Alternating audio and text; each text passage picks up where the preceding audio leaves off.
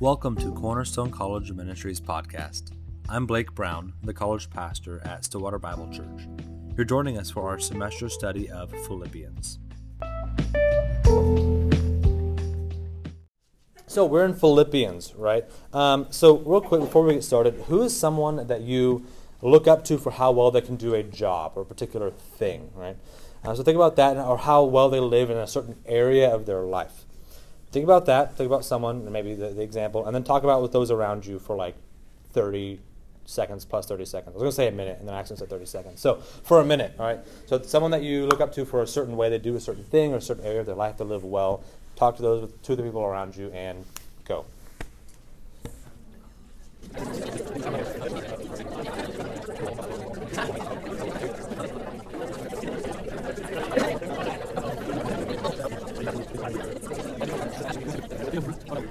Okay. All right, come back together. Come back together. All right. So um, we're going to see Paul ask the Philippians to observe people who do well in the Christian life this morning. Um, and so uh, last week, what we saw, we saw that uh, Paul mentioned that he presses on, right? No matter what, he presses on towards the goal of the upward call in Christ. And then um, we saw that Paul forgets what lies behind, right? He forgets what lies behind, and he has counted all of that as loss, as his previous life of being a Pharisee and all that, and pushes forward to what Christ has for him to do. Paul says he's not perfect, right? He hasn't obtained this, he hasn't attained this yet. Um, but he reaches forward anyways, right? He keeps reaching forward um, after that. So I'm going to read the passage this morning. Um, it is Philippians, let me get to it. Uh, Philippians 3 15 through, I'll have it up there, through 21. That's the end of the passage, right? Yeah. Okay, cool. I'm just making sure, right? I know, I know the Bible. I don't know what I'm teaching. Okay. Um, So it says this it says, Let us therefore, as many as are perfect, have this attitude. And if in anything you have a different attitude, God will reveal that also to you. However, let us keep living by that same standard to which we have attained. Brethren, join in following my example and observe those who walk according to the pattern you have in us. For many walk, whom, um, of whom I have often told you, and now even tell you weeping, that are enemies of the cross of Christ, whose end is destruction, whose God is their appetite, whose glory is in their shame, who set their minds on earthly things. For our citizenship is in heaven, from which we eagerly wait for a Savior, the Lord Jesus Christ, who will transform the body of our humble state into conformity with the body of his glory, by the exertion of the power that he has even to subject all things to himself. Let's pray. God, I thank you so much for this morning. I thank you for the opportunity that we have here to uh, read your word and study it and apply it in our lives and, and have this good fellowship with other believers here. I pray. Um, that as we go through this passage this morning, that you would just speak through me. It wouldn't be me up here just talking, but that you would encourage or convict everyone in here as needed, God. Pray that we would apply this in our lives and that we'd have um, just a good time of, of, studying your word, God. I pray all this in your son's name. Amen. Okay, so he starts out, right? He starts out and he says, Let us therefore, as many as are perfect, have this attitude. Whoa, whoa, right? He said he literally just said, I'm not perfect, right? If you look back, look back in verse um, 13 uh, or verse 12 actually. I have not already attained it or I've already become perfect, but I press on. And then he says, Let us therefore, as many are perfect, right? Um, so what does this mean, right? Well, the word perfect can also be translated mature, right? Or mature, if you're maybe more southern. Um, so it could be mature. So who has actually who has mature in their Bible here? Right? Wow, a good number of y'all, right? So I'm reading out of the NASB here, and it, it has perfect it has a little um, superscript that says also mature. So, um, so it says, how many, uh, as many who are mature, Paul says to have this attitude. If you don't have it, then God will reveal that to you as well. If you don't have it in anything, so we have to figure out what attitude he's talking about, right? Not like just a general attitude, like a teenager, right? Um, but this attitude, like have this attitude. And so, what attitude makes the most sense? Well, look on look at verse 14. I press on towards the goal for the prize of the upward call of Christ, of God in Christ Jesus, right? He says, Let us therefore have this attitude, right? Have this attitude, as many are, as are mature. So, this idea that you forget what lies behind and you press onward towards the prize that, that Christ has for us in God, right? Or God has for us in Christ. Um, this idea that I'm not perfect, right? I'm not perfect, but I keep on going, keep on going. So it says, as many as are mature have this attitude. So he's, he's, this, um, he's also referencing the idea that Christ's attitude of humility right, and obedience is something we should have in us. Right? Didn't he say that earlier? He said, listen, um, basically in, in chapter 2, I believe, says that, you know, you should follow the same attitude that Christ has when he obeyed in humil- humility, um, obeyed, obeyed God, the Father. So, the question we have to ask, right, is who is Paul talking to in verse 15? The mature people of Philippi? Yeah, mature believers there. Many of us who are perfect, who are mature, have his attitude. So the Philippians are actually a great group of faithful believers. We've seen that all the way through. That he's been talking about how we've been partners in ministry this whole time. You've been supporting me from day one. He says that I know that you're going to continue um, to do good work because you've been doing it this whole time. At the beginning, he says that. Um, and so he's talking to these faithful believers. And he tells them, if you're mature, have this mind of keep on pressing forward, right? To keep on pressing forward. Know that sanctification, right, being made more more Christ-like, is not a process that you that you reach when, when you're done, right? You're like, okay, cool, I'm mature enough that I'm just going to stop. Right? He says, no, like I keep pressing forward. I'm not perfect. I'm going to keep pressing forward. Let's let all people who are mature keep doing that. Right? Don't get complacent with where you're at and think I've reached it. Right? I'm better than people around me, so I reached it. Well, might have a pride issue then, right? One thing to work on. So he said it's a lifelong process. Sanctification is a lifelong process. That's what I have as the first blank. We have um, note sheets at the back if you want to fill in the blanks and stuff like that. So, um, so sanctification is a lifelong process. If anyone thought they were done progressing, right, or, or thought that they were maybe thought in a different way um, than than what what Paul had said, he says, ah, God will reveal it to you, right? He says, uh, if anything, you have a different attitude, God will reveal that also to you. Paul understands that these are mature believers, right? He actually trusts enough that, that God is going to handle it in their lives. He knows that they're seeking God enough to be like, listen, if, if there's anything that you're like, ah, I'm good, right? I don't need to mature enough. Then he's like, I trust that God's going to be the one to show you that, no, actually, you're not perfect, right? You actually do need to keep on going, keep on maturing. Um, so Paul says this. He says, listen, as many of us that are spiritually mature, let's have the same attitude of pressing on, to pressing forward, becoming more and more Christ-like. If anyone has an idea or something that is contrary to this, I trust that God's going to reveal it to you. Right? God's going to reveal it to you. That makes sense? See that? Okay, cool. And he says this, he says, however, verse 16, let us keep living by the same standard to which we have attained. He says that, he says, in any case, Paul says that we should keep living at the same standard of maturity we've already reached. So don't go back to the life of spiritual immaturity you were in or backwards in your progress, right? But keep pressing on. Keep going on. He says this if you've reached a level of spiritual growth, that's what you want to maintain, right? You've been growing, you've been, you've been seeking after Christ. He says, keep on doing that. You've already attained this, this maturity uh, as a group of believers, right? This is a mature group of believers she's talking to. What, what's the theme of uh, Philippians? Thankfulness and encouragement. All right, thankfulness. What what's the thankfulness for? How they've been serving God through serving Him. Yeah, they've been supporting him and serving him. They sent a whole dude to him, right? uh, like sent Epaphroditus to come and like encourage him, and, and he came with like um, money and help for Paul as he's in prison. Epaphroditus got super sick, and they're worried about him. But then he got better, so it's fine. And uh, they sent him back to him with this letter. So, um, but we see that right, they've been serving faithfully, and they've been helping Paul, and they've been growing. And he says, listen, y'all are mature believers. You've been growing. You've been faithful to serve Christ. Keep on going. Don't go back, right? Keep living by the same standard you've attained. Keep on going there. Um, if you get complacent, then you aren't growing. Right? If you're like, yeah, I'm good. I'm good. I don't need to grow anywhere. You aren't growing at all. Right? In fact, you're probably regressing in your spiritual growth. So it says, keep living at the same standard of pressing forward, of keep on going. JB has a great um, phrase that applies to this that I've said quite a few times now. You've probably heard it. But it says, if you aren't being consciously transformed by the word, then you will subconsciously be conformed to something. Right?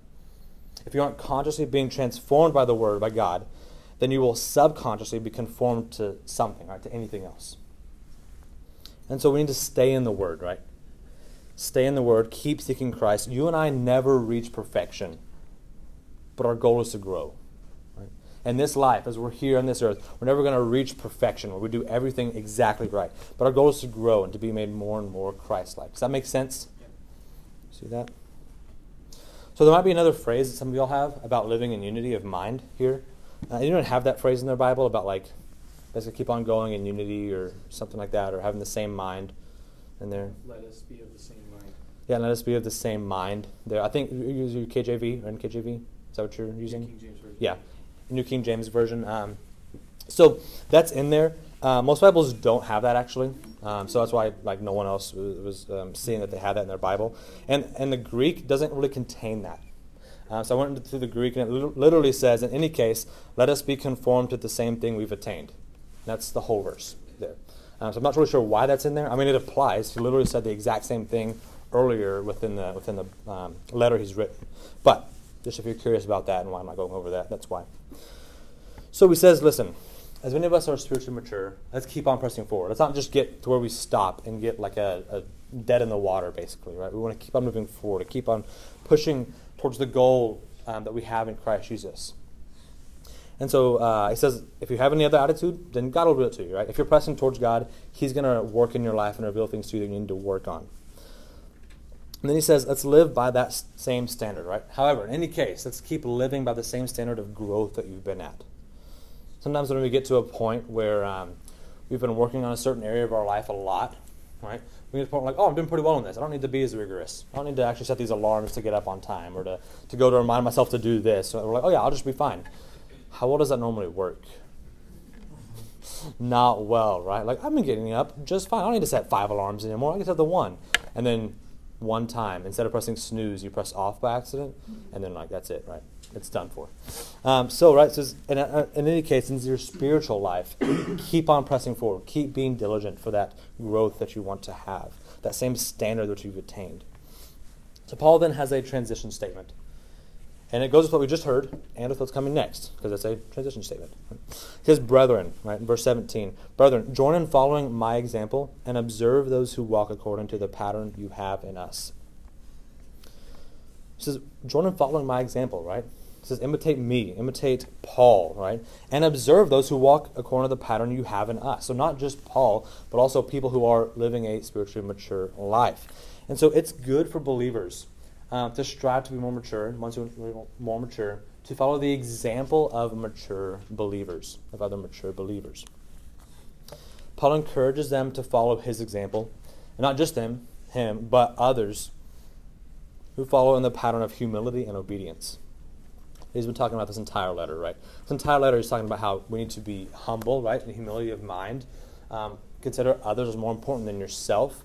Follow on the same example that we have in Christ, who, um, although exists in the form of God, did not consider that a thing to be grasped or to like ascertain, basically.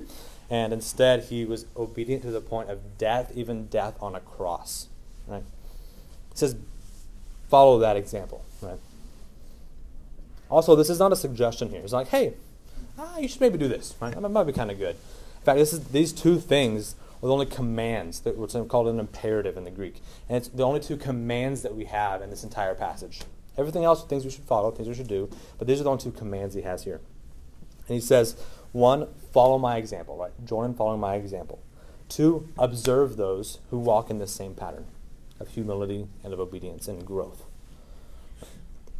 So find those people who you admire for their spiritual maturity, right? We talk about these people who um, we kind of discuss them with other people around us about people who are we admire the certain area of their life. Right? We admire what they do here. We see so many books on like how I've managed my blank, right? Like you see out there, people help like, oh yeah, I need help on this, or it's like you know, time management for dummies, whatever. And so like you know all these experience, all things that we want to get better on, but then really there's something true to that, right? If you have someone who's doing something well, you're like, how are they doing that, right? I want to do that well. So I'm going to learn from their experiences. So find people who you admire for their spiritual maturity and see how they deal with situations. Right? Maybe sit down and talk with them um, to get some of their wisdom sometimes. There are many people in this church who have a lot of spiritual wisdom and are very spiritually mature, and they can be a great resource for you in your walk and in your spiritual growth there. I'm a firm believer in this thing that's called discipleship. Right? Partially because it's like biblical, right? um, but also it's following what Paul says here and in, in 2 Timothy 2 2, where he says, These things you've heard from me in the presence of many witnesses, entrust these to faithful men who will be able to teach others also. Right? So it's like, you've heard these things from me, Paul says. Now, entrust these to others, who then entrust these to others who will keep on going, right? And so it's basically passing on what we've learned. Passing on what we've learned, passing on our wisdom, the experiences that we've had, and how we've dealt with them in a God glorifying way. Or not in a God glorifying way, and how that wasn't good. Right? And so we should take what Paul says here in Timothy and apply it in our lives. We need to be training others with what we've learned and need to be um, trained by someone who is more spiritually mature. Either way, if you're interested, right, in meeting with someone uh, maybe less spiritually mature, maybe newer in the faith, or um, being trained by someone who's more mature, maybe uh, older in the faith, let me know, right? And we can get that, that paired up and that, and that started, that conversation going and stuff. Because really, we should all have someone both pouring into us and someone that we're pouring into. That's the goal. So Paul says to follow his example and observe others um, who walk in a mature way, in a spiritually mature way. Let's do the same thing. Follow his example of humility. Right? Paul lived a, um, a pretty crazy life. Right? We're going to get onto it more later in chapter 4 about kind of describing his life and what it looked like. Um, but it was, it was insane. And he did it all to serve Christ. Well, after he got saved. Right? For that, he was against Christians. He was killing believers. Um, to follow his example of humility and look for other faithful, mature believers. Because they aren't all in the Bible. Right? There are mature believers around us in this church and the community that we can look up to. Now, Paul just said that because he's about to warn them about people who are against the cross of Christ. Right? He says, follow the faithful believers because not everyone is. Right? Not everyone is.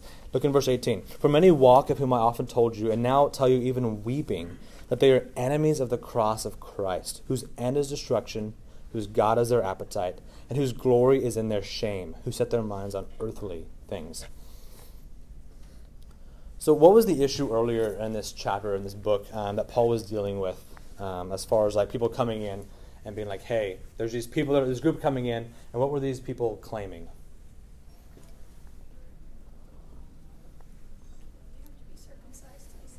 Right? You have to be circum- you have to do this certain thing, to be circumcised to be saved. That was it. People were coming in, they're like, hey, okay, faith in Christ, that's it. Okay, you'll be saved.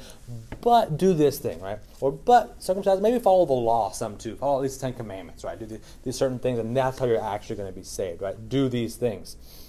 And you see in Galatians that Paul, Paul gets sassy um, about these people. And he's like, I'm amazed that you've abandoned the gospel for another, which isn't even another gospel, right? It doesn't actually save because it's a gospel of works, right? You have to do these things. It's not good news if you have to do something. Then it means that you have to work for something, and it's no longer a gift. You have to work for it and all that stuff. But he got finished dealing with what's called legalism, right? You need to do these things to be saved.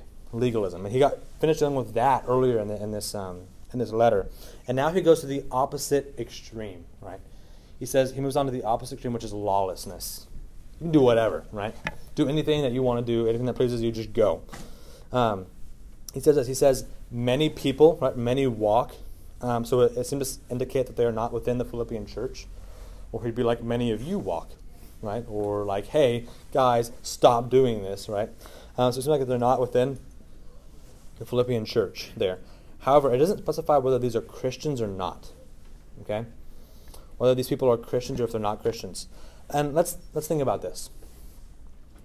If he's talking about unbelievers, right? Saying unbelievers walk in this way, um, who are um, enemies across the cross Christ and destruction, God's appetite, whose glories in their shame, all this stuff. He tells them now weeping. Um, do you think he would be speaking to the Philippians in this way? Right? If it's like, hey, unbelievers are enemies of the cross of Christ. Right? Can you believe? I'm saying this weeping to you. So, do you think he'd be talking to the Philippians this way? Of course, unbelievers are against the cross, right? That's just a given. If you're not a believer, you're not living for Christ, ultimately. And they're not saved. They are contrary to God and His will. But Paul is distressed here, right? He says, I'm telling you, I'm telling you, weeping. And, and it leads me to believe that these are believers who are living for the flesh. Because, right? of course, Paul doesn't like that unbelievers are living against Christ, but that's no surprise. Right? If you're an unbeliever, you're going to be against, against the cross of Christ. But he's saying, I'm distressed that these people are living contrary to the gospel, contrary to the cross. Um, they're enemies to the cross of Christ. Uh, This word means they're hostile to the cross of Christ. Um, what, so notice it doesn't just say contrary to Christ, but contrary to the cross. Right? What does the cross symbolize? Humility. Humility, right, and obedience. Said that earlier, right? He said, "Listen, Christ um, was humble and obeyed to the point of death, death, even death on a cross, right? So they're contrary to this idea of being humble and obeying God. They don't live in obedience like Christ's example shows us, but rather they live a life of liberality, right? They're like, you can do whatever, right? It Doesn't matter. To do whatever they please. So my opinion is that these are actually believers he's talking about that are that are living in a way that's contrary to the cross of Christ. They're not living for that sanctification of pressing forward. They're just like, do whatever you want, right? Who cares? And look at this list of things. It said this. He says, they're enemies of the cross of Christ, so they're not following that example of humility and of obedience, whose end is destruction. So, what kind of destruction? Well, if it's unbelievers, what is their end? Like, Yeah, like a fire, eternal separation from God, and like that's it, right? If you're an unbeliever. If they're believers, discipline from God, maybe even an early death. We see in the scripture there's times whenever people do things, uh, right? Ananias and Sapphira, right? Those are the that's the people who in Acts who were like, we're going to give all the money to the church from our land. It's like, but did you? And they're like, yes. and then he's like, all right, dead, right? Like that's it. And the spouse came in and like, we gave all of our money. And they're like, but did you? And they're like, yes. And like, okay, you're going to die the same place your husband, your husband did, right? Yeah, came in. So your husband did. And so, right, so we see that there's, there's a lot of times if you're disobeying, there is a consequence and there's discipline from God, sometimes to the point of death. And if you live in a way that's contrary to God and constantly living your life, even as a believer, in a way that's just liberal liberality, right, of just saying I can do whatever my flesh wants me to do, then consequence might be destruction in that way of an early death. So if unbelievers, right, eternal separation from God, if believers discipline from God, their end is destruction. Whose God is their appetite. The second one, right? Whose God is their appetite. They only care about serving what the flesh craves, the lust of the flesh. Their allegiance is not to Jesus Christ or to God the Father, right? And to serving Him, but to whatever they want. There's a quote that says um, from I think uh, Henry Henry Ironsides. I think his first name is Henry. I don't know. Anyways, Ironsides, and he says um, the man's God is to whoever he gives himself to. Right. So if you give yourself to whatever you give your whole self to, say, "Hey, I'm going to do whatever this wants me to do." Right. That's your God. That's the idol you're placing in your life. It says their God is their appetite. Right. Their flesh. The literal word here is belly. Right. Uh, so it's their flesh. Whatever they want to do, they just do it. They serve that instead of God. Then third, they said, whose glory is their shame, or is in their shame. So the things that should bring them shame, things things that are shameful, right? they find satisfaction and enjoyment in. Right? We see a lot of this in the world today, don't we? People revel in what is shameful. In participating or doing acts that are full of shame, right? Like this is not good, and they're like, "Look what I'm doing! It's great." Post on social media, right? Uh, maybe put a little thing around the profile picture or something of whatever. Um, but it's like these are shameful things, and yet it's like this is great, right? And they're they're celebrating it and glorying in it. Ultimately, I think this last one sums it all up. right? The last one is they set their minds on earthly things. They're concerned about the here and the now. They don't consider spiritual things. They don't consider eternal things. They're like, hey, whatever I can do now, I'm going to do it, right? I'm to I'm gonna get gain on this earth. Whatever this world wants me to do and to, to be respected in their eyes or to look good in their eyes, to glory in their eyes, I'm to do that thing. That's what their focus is on, not on the eternal things. And ultimately, living for the flesh means you live for earthly things. You live for the here and the now, and not eternal things. You're not living um, for the goal of eternity and for pressing forward to the prize that we have in Christ Jesus. Instead, you're living for earthly things. So I had the privilege of sharing um, the gospel at Walkaround um, on Friday night. And there was a, a concert going on, and I spoke in between two of the bands that they had there. And I talked about how all great these decorations were, right? Have, did y'all, anybody go to Walkaround and see like the amazing, whatever they had, um, what are they called? decs, right? House decs. And stuff. And I talked about how, wow, so much effort was put into this. They've been welding for like a month, they're doing all night pomps and stuff, all to be taken down next week. Right? And it was like, ooh. Right? Some people still had bags under their eyes from, from working all, all week on that thing. But ultimately, right, how life, we work and we work and we work for things and they're over. And that's it. They pass away. But I talked about how we were meant for more than just those things, than just earthly things that are just going to pass away. Things we do on earth can impact eternity. And that's what our goal should be. Right? Things we do now to impact eternity for good. And we can do things on earth that impact eternity or things that are just temporary and only for our own flesh. But our goal is eternity, right? And we'll impact that. So Paul describes these people who I think are believers um, and who are using their freedom in Christ to self indulge, right? To do whatever they want. They act as a sharp contrast to Paul and the other believers he's talked about. He says, follow these faithful believers. Don't just be like this, right? These people are, are disciplined, are diligent to, to press on towards Christ. Don't be like these people who are opposed to the cross of Christ, who are like, no, don't do anything, just live for your flesh. So their end is destruction. They serve their own fleshly lust. They glory in shameful acts. And ultimately, they set their mind on earthly things. Can you think of anyone or any group of people maybe who you know that lives like this? Describes them pretty well. Well, Who can name someone? No, I'm just kidding. right? No. Yeah. So, right, Paul Paul reminds them though. He says, "Listen, your focus is not on the temporal. Your focus is not on the earthly things or on the flesh. Your focus is on the eternal." Look at Philippians uh, um, and twenty one. So, it says, "For our citizenship is in heaven." From, whom, uh, from which we eagerly wait for a Savior, the Lord Jesus Christ, who will transform the body of our humble state into conformity with the body of His glory, by the exertion of the power that He has, even to subject all things to himself. So Paul says, listen, don't focus on these earthly things, right? Focus on the eternal, on the heavenly things. Our citizenship is in heaven. It's not here. If your citizenship is, is in heaven, and that's where we're going to be for eternity, you think we should probably focus on where we're going to be for eternity? Don't be in heaven for eternity, but you get what I'm saying, right? We're going to be with we're going to be eternally with God. You should focus there. Colossians 3:1 says that if you've been raised with Christ, he says if basically, and you have been raised with Christ, then keep seeking the things above, where Christ is seated at the right hand of God. You've been raised with Him, so seek Him. Right? Our life is in Christ. We did that a lot last week, didn't we? In Him, in Christ. That says that all throughout Scripture. So focus on the things that are in Him, things that glorify Him. And see what Paul says, right? He says, From heaven we wait for a Savior, the Lord Jesus Christ. So we're waiting for Christ to come. And when he does, he will transform our fleshly body as of right now into conformity with the body of his glory. So when Christ will transform our current bodies into glorified bodies when he comes.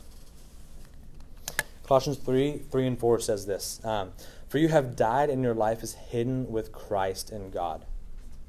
When Christ, who is our life, is revealed, then you also will be revealed with him in glory. Right? So when Christ is revealed, you also will be revealed with him in glory, glorified bodies. So I have this idea um, of uh, when we get our glorified bodies, right? It says when he appears, you'll get that glorified body. There's so many ways through uh, 1 Corinthians, um, multiple passages, of course, here and in Colossians and 1 Thessalonians and stuff. But right, we have this outline that you've probably seen on screen in, in church a lot. But we have um, the Old Testament, right? Right here. And we're going through, and then Christ came. And he rose again. Oh, there's an arrow there. Um, and then where are we now? The church age, right? Church that was a mystery. And it talks about that all throughout. There. There's a mystery of the church age that, like, um, that God would be us and Gentiles to be all believers, Jews and Gentiles, not just the Jewish nation that were chosen to serve God, but now the church is too, right? So we're here. The church age. And then uh, at one point it says, in the twinkling of an eye, um, that the dead in Christ will be raised first, and that we who alive and remain will be caught up with him in the clouds. Right? And so this is Christ first coming to the earth. And then we have that we're caught up with him where? In the clouds. Right? So is this Christ second coming to the earth? No. No, right? He's not on the earth. He's in the clouds. Right? That's called the rapture, right? So that's actually when we are transformed and we're changed into the body of His glory, right? in the same as his glory. And then there's a bunch of bad stuff, right? And then we have second coming. Um, but tribulation, all that kind of stuff. And I'm not going into that today because that's not what we're talking about. We're talking about this part right here, Well, we're caught up with him in the clouds and we get our um, glorified bodies there. So there's a, there's a little handout that has this whole outline and all the verses that go along with it on the back there if you're interested in that. And there's also a video that's on YouTube that somehow you can get. I don't know, you might have to ask me for it. That we did a end times overview if you're interested in any of this. But anyways, right now we see that this is when we get our glorified bodies. Right. Um, there are many passages, like I said, First Corinthians and Colossians obviously do, then First Thessalonians and Matthew and like all this stuff. Um, he will take us, and we are um, made like His glorified body. It says that we're made like His glorified body. First Corinthians 15 talks about how in the twinkling of an eye we will be transformed from the perishable into the imperishable perishable into the imperishable, or corruptible into the incorruptible. By what power does he do this?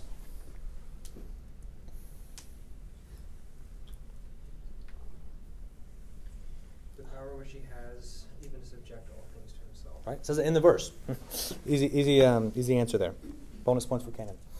Um, so it says, um, by the same power, right? By the exertion of the power that he has, even to subject all things to himself. Hebrews 1 3 says that Christ upholds everything by the word of his power. The reason why we know that gravity stays gravity and doesn't just change all of a sudden um, is because he upholds it, right? The reason we know that everything that we understand about nature is a law of nature is because he upholds it. It isn't some random chance of particles, but Christ upholds it by the word of his power. All is subject to him. And at one point, at some point, he will be over all. He comes back. He'll be the ruler, and, and everything will be subject to him that is on the earth. So, with that same power he has to do that, he says that's how he transforms us into the glory, um, his same glory, in the glorified bodies. So, who is the God of this earth right now? Satan. Satan, right? It says that. It says the God of this world. And it's talking about Satan. And he's blinded the eyes of people. And so, um, right now, if you look in the world, would you say that, like, yeah, God is reigning? Probably, right? Everything's going pretty well, right? The world, it's just great. There's no issues. No, right? Look at the leadership um, over everywhere in the world, and they're like, yeah, there could be some improvements, probably, right? to be maybe understated.